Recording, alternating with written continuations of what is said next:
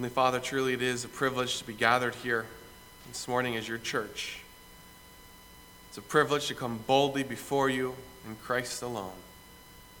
To know that you not only hear our prayers, but that you are at work for our good and for your glory. Father, now as we turn our attention to your word, we pray that your Spirit would work through your word, that we would listen to what you are saying to us, that we would be encouraged and that we'd be challenged, that you would change us for your glory. Pray all this in the name of Jesus Christ. Amen.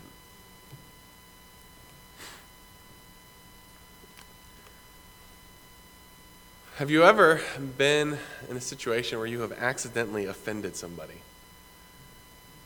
Probably. I'm assuming most of us have. Uh, I know that I have. What's funny about it, well, looking back, when something like that happens, is you tend to, once you've offended them once, you kind of offend them again, right? You keep digging yourself deeper and deeper in this hole as you're trying to get out of it. It's the worst and I seem really good at it. As we come to our passage this morning, Jesus offends those who are with him. But as we'll see, it's not really Jesus that offends them, it's the truth that offends them. So as we work our way through this passage, we'll see a great offense in verse 60, verses 61 to 66, an even greater offense and then in verses 67 to 71, a great confession. It starts in verse 60 with a great offense. But before we even jump into the verse, I want to kind of give the background. The very first word is therefore. That tells us that we're jumping here into the middle of something that is ongoing, the middle of a story. There's a, there's a context to what we see here. Therefore, as we come to the end of John 6, we're coming to the end of the bread of life discourse. In fact, John 6, the entire chapter covers about two days. In those two days, Jesus has fed what we call the feeding of the 5,000. More likely, it was 15 to 20,000. He has walked on water. He's delivered his disciples across the sea and then he has taught. So as we come to this passage, there's a lot of background. There's a lot. It has been a busy two days of teaching and miracles.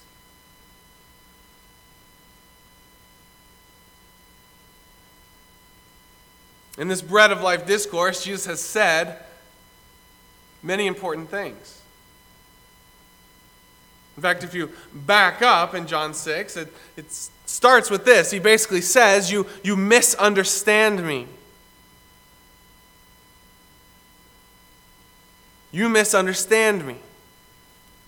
He starts out saying, if you remember, the people follow him from where he had, had provided bread, where he'd given them a meal. They follow him to Capernaum.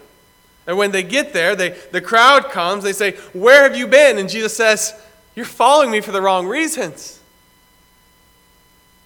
Don't labor for bread that perishes. Labor for what really matters eternal life, which is the gift of God. You misunderstand me. I'm not here to fill your bed- bellies, I'm here to satisfy your souls. I'm not here to do miracles just to impress you. In fact, he kind of goes on building on that in this discourse, and, and he goes on to basically say that, that your need is not political or physical, but it's spiritual.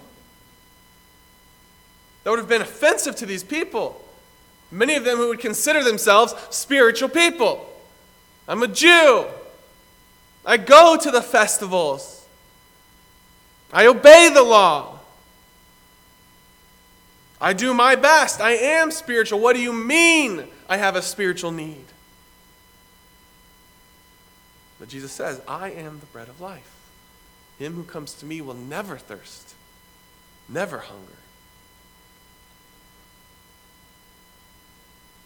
Jesus goes on, and he starts near the end of this discourse to use some very strong language.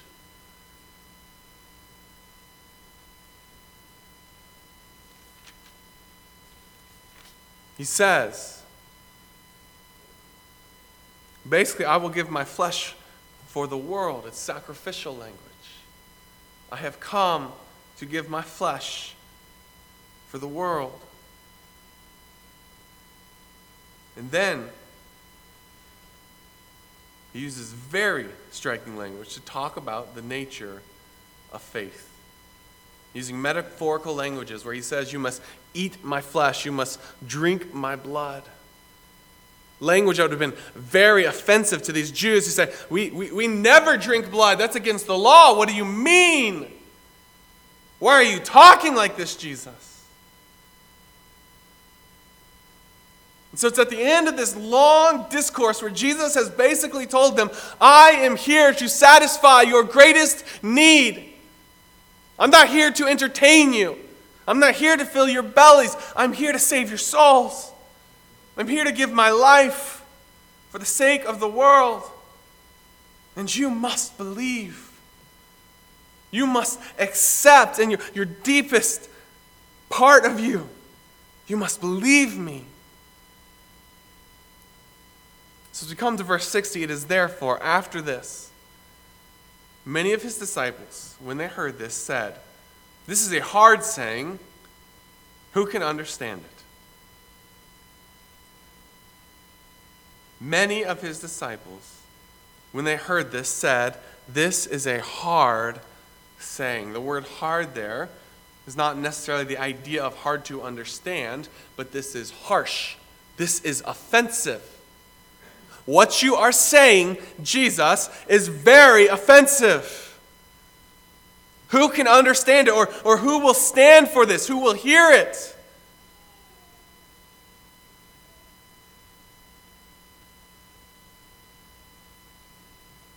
The problem is that they have heard Jesus, but they have not listened to him. They understand him literally instead of figuratively. They're not really listening to him. How many times have you, I, I, know, I, I do this often, I'll, I'll be in a discussion with someone, and they'll be talking, and I'm thinking about my next point, the next thing I'm going to say, right? I'm not really listening to what they're saying. I'm, I'm hearing what they're saying, but I'm more interested in what I'm about to say. I have my preconceived idea of what they're saying, and I am going to tear that apart with what I'm going to say next. That's what's going on here. Jesus is talking to them. And Jesus is, is explaining, he's, he's speaking figuratively. But they hear what they want to hear, they don't hear what he's saying. He offends them. It's interesting, too, notice who is offended many of his disciples. That's a change from the way the rest of this chapter has talked. In verse 51, it says, or in verse 41, it says, it is the Jews grumbled. In verse 52, the Jews disputed among themselves. It is set up as Jesus and the Jews going back and forth, and it is the, the Jews who disagree with him. It is the Jews who are, uh, have a problem. It is the Jews who are offended. And yet, as you come to the end, it says, therefore, many of his disciples we expect it now to say, okay, therefore many of the Jews left him, but his disciples, they were faithful. They got it. Many of his disciples are offended. Notice here that the offense of the gospel goes beyond race or religion. The gospel offends all because all have sinned, because all fall short of the glory of God. And yet the good news is that the gospel offers hope for all on the flip side. And so there has been a great offense. This is a hard saying. It's offensive. It is, it is harsh. We will not stand for this. Verse 61, however, there's a greater offense. Jesus knew in himself that his disciples Now, it's important to pause here. When you see the word disciples in this passage, it's a very broad term. It's not necessarily here talking specifically of the 12. It's very broad. Anyone who has followed Jesus or is following Jesus. It could just be someone who followed him from when he provided a meal yesterday to today. They are a disciple. They have followed him to where he is now. So when Jesus knew in himself that his disciples, those who came with him, not those who were already in the synagogue, but those who came with him, his disciples complained about this. He said to them, Does this offend you? Verse 61, we have that, that phrase again, Jesus knew. That's a phrase that's been showing up all throughout John. Jesus knows the heart of men. He knows their struggles. He knows their complaints. He knows what is going on. Jesus knew they complained. So he says to them, Does this, does this offend you? What then? If you should see the Son of Man ascend where he was before. What then? if you should see the Son of Man ascend where he was before. There's two ways that you could understand uh, verse 62. Jesus could be saying, Does this offend you? Well, just wait what's going to happen next. You're going to be offended even more. Or he could be saying, Does this offend you? Well, just wait till you see what happens next, and this will take away all offense, and you will see the truth. The reality is, I think what Jesus is saying here is both of those. Because it matters what you believe. So, what is coming next will either strengthen your faith or it will offend you either, even more, depending on what you believe about Jesus. So what is coming next? What does he say there? Well, well, if the, does this offend you? Well, well, what then? If you should see the Son of Man, Christ, ascend where he was before. When we see the word ascend, a lot of times our mind jumps directly past the cross, past the resurrection, to Christ's ascension. But that misses kind of the weight of this because the road to the ascension goes through the cross. Jesus is here referring to the cross. He's referring to everything on that road to ascension where he returns from where he came. In verse 38, he says, I have come down from heaven. He says, Now I'm going back there and I'm going to ascend. There's a road for me to get there. I'm not going to ascend before I've accomplished the purpose for which I've been sent. And that purpose is to die, to rise again victorious. So the road to the ascension goes through the cross, it goes through the tomb, and it is an offensive road.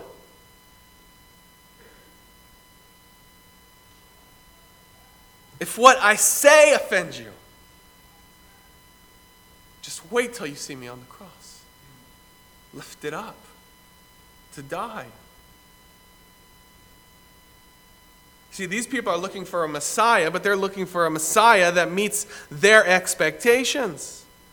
In their mind, Messiahs don't die, they deliver. They fail to realize that it is through Christ's death that he will deliver. And what Christ is saying here is if I am not meeting your expectations here, I'm not going to meet your expectations on the cross. Because I am not here to deliver you from the Romans. I am not a political savior. I'm here to save you from your sins, to deliver you from death. So if you are looking for me to save you from Rome, you're just going to be more and more offended. Because I'm going to fall short in your mind, because I'm not here to do that. I am here for a greater purpose I'm here to meet your greatest need. So, what then if you should see the Son of Man ascend where he was before? Depending on what you believe about Jesus, that will either cause even greater offense or it will encourage you.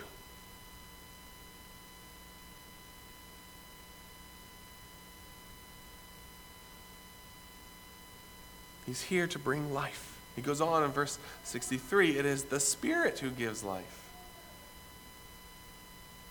It's the Spirit who gives life. It is the gift of God. It's not something that is earned. In fact, the, the flesh profits nothing. Jim this morning in Sunday school mentioned Romans 3 28 to 30, where Paul says something very similar to what Christ says here. He says, Therefore, we conclude that a man is justified by faith apart from the deeds of the law.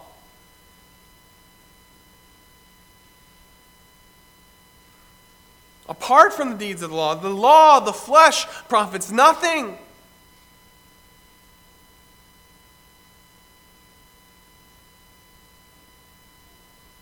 The flesh, your works, it, it, doesn't even turn you in the right direction. It doesn't even start you on the right path. It profits nothing. It is the Spirit who gives life. And the words that I speak to you are spirit, and they are life. Jesus is speaking the truth powerful, spirit filled, life giving truth. If they would just listen and believe. But, verse 64, there are some of you who do not believe. Again, Jesus knows their hearts.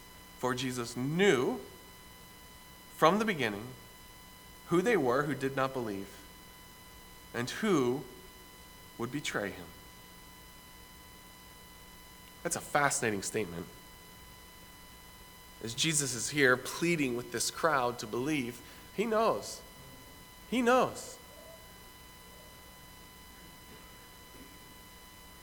I don't know if you've ever sat under preaching where you felt like the person was just preaching straight to you.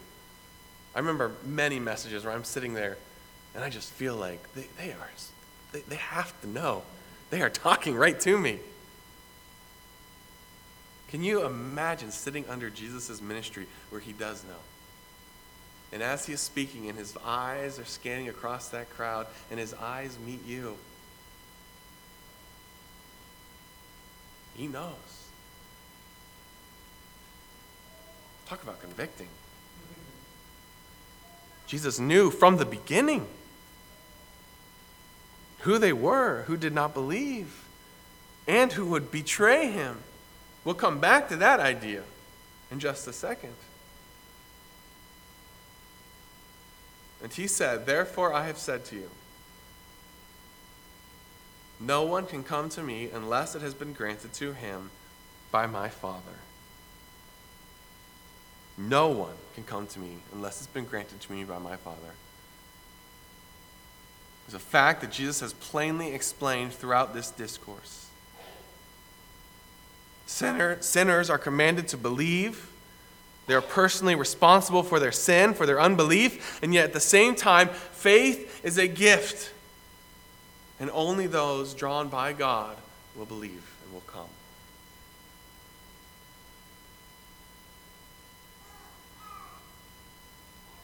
Verse 66 From that time, then, many of his disciples went back and walked with him no more. Many, a large number, went away and walked with him no more. The language here is decisive, it is final. They have heard all they want to hear, and uh, unfortunately, they failed to listen.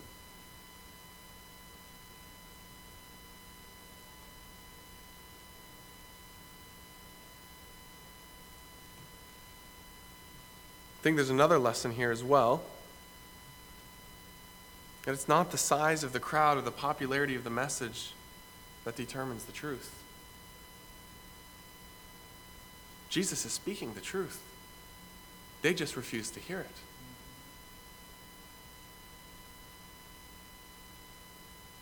So often we are drawn to, to large crowds, to, to, to big, successful ministries. And that's not to say that a, a, a, a big ministry, whatever that is in your mind, is not preaching the truth. But just because they're big doesn't mean they are preaching the truth.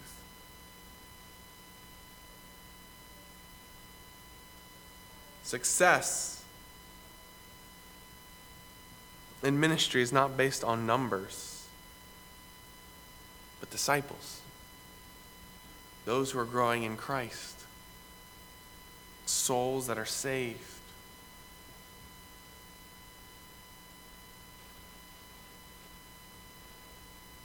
Another interesting thought that popped into my head this morning during Sunday school, actually, Jim, wherever you are.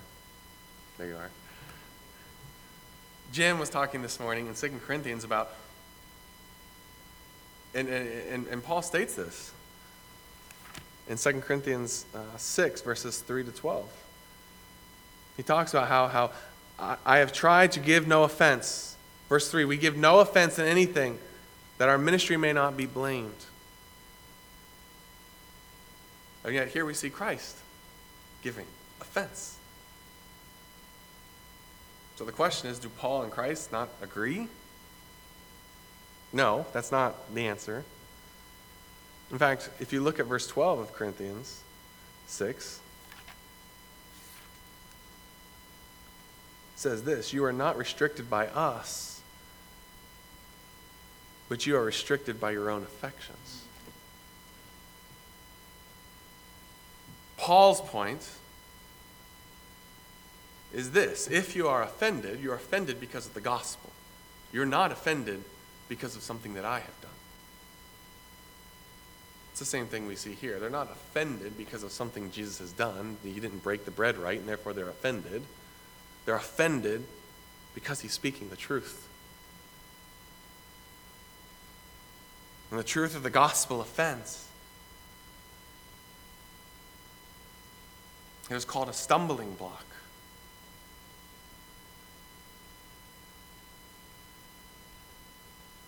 But the truth of the gospel also saves. And so we must preach the truth. As we come to verse 67, we see then a great confession. Verses 67 to 71. Now, here we are the specific, the 12 disciples. Jesus said to the 12, his closest followers, specifically called by him, Do you also want to go away? Do you also want to go away? D.A. Carson notes this the question is asked more for their sake than for his. They need to articulate a response more than he needs to hear it. And so Simon Peter speaks up. It's very similar to his confession of Christ at Caesarea Philippi. He gives a very strong answer Lord, to whom shall we go? Because you have the words of eternal life. Amen, Peter. You're, you're right. Also, we have come to believe and to know that you are the Christ, the Son of the living God.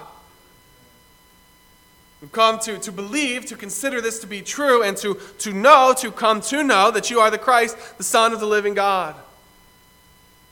Peter and the disciples, the, the, the, the 12, they get it. They haven't just heard what Jesus said, they have listened.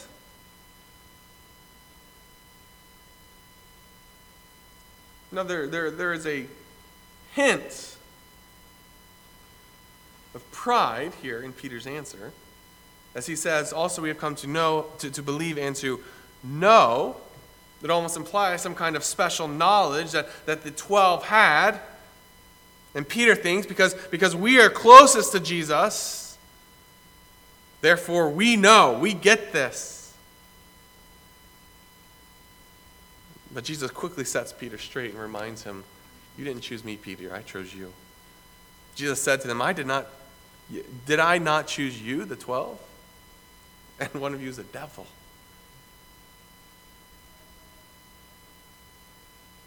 Yet one of you who know me will betray me. He spoke of Judas Iscariot, the son of Simon, for it was he who would betray him, being one of the twelve. That is fascinating to consider. What's really fascinating is when, when you pause and you recognize when in Jesus' ministry this whole conversation is taking place. This is taking place a year before Christ's death. A year before. A year before. And Jesus, he already knows. He's referenced it twice in here. He knows who will betray him. And yet, for the next year, day by day, Jesus loves Judas. He continues to disciple Judas, to teach him. He knows something about Judas that Judas may not even have any idea of yet. And Jesus continues to love and to minister to the one who will betray him right beside him.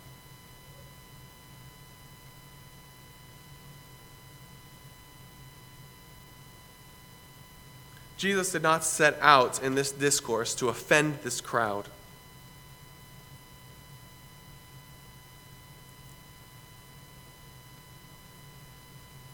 Jesus is just speaking the truth. In fact, he has said several times throughout here, I am the bread of life. Won't you believe? I have come to give my flesh for the world. Believe time and time again throughout here is a call to belief, and yet they choose not to. Instead, they are offended because they hear not what Jesus is saying, they hear what they want to hear.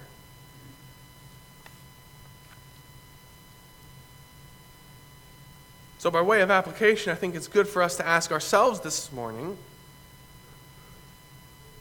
why are you here? Why are you following Christ? Have you, like the disciples, listened to the gospel? Has it shaken you to your core? Have you come to the realization that you are a sinner before a holy God who will justly judge you and condemn you?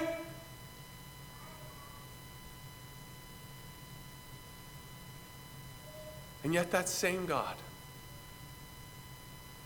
loved you so much that he sent his only son to die on the cross for your sins, to bear your punishment, to take your death, and to give you life if you will but believe.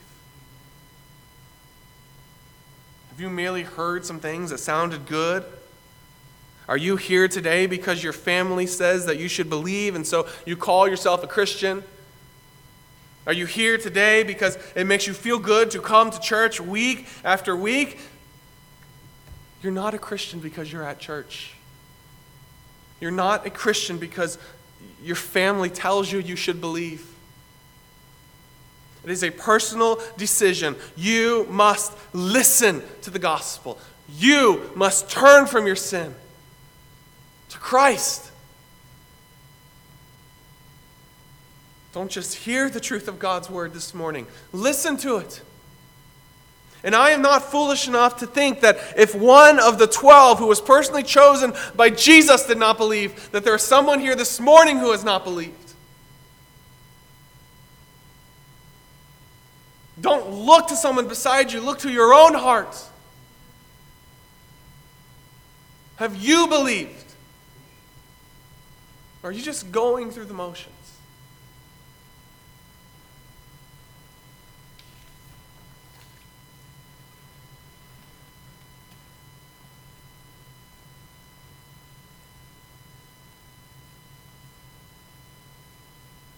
Can you say with Simon Peter, You have the words of eternal life. We have come to believe that you are the Christ, the Son of the living God. If you have not, as the application all throughout the book of John, every single week, I would call to you this morning turn to Christ. Believe, for he is the Son of God.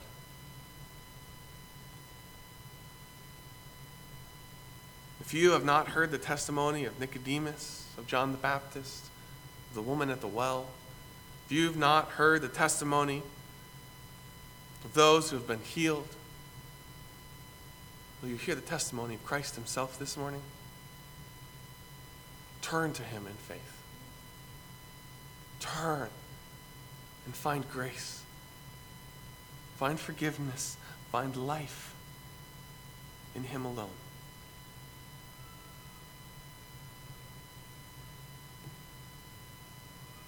If you are offended by the gospel, that's the first step. As Jim mentioned this morning, you must first be lost. You must know you are lost before you can be found. The gospel is offensive because it is hard to hear that I am a sinner. It is hard to hear that there is nothing that I can do on my own. But just because it's hard to hear doesn't mean it's not true. Just because it's hard to hear doesn't mean I need to hear it. Won't you hear the words of Christ, the words of the gospel this morning? A great offense that, when properly understood, leads to a great confession.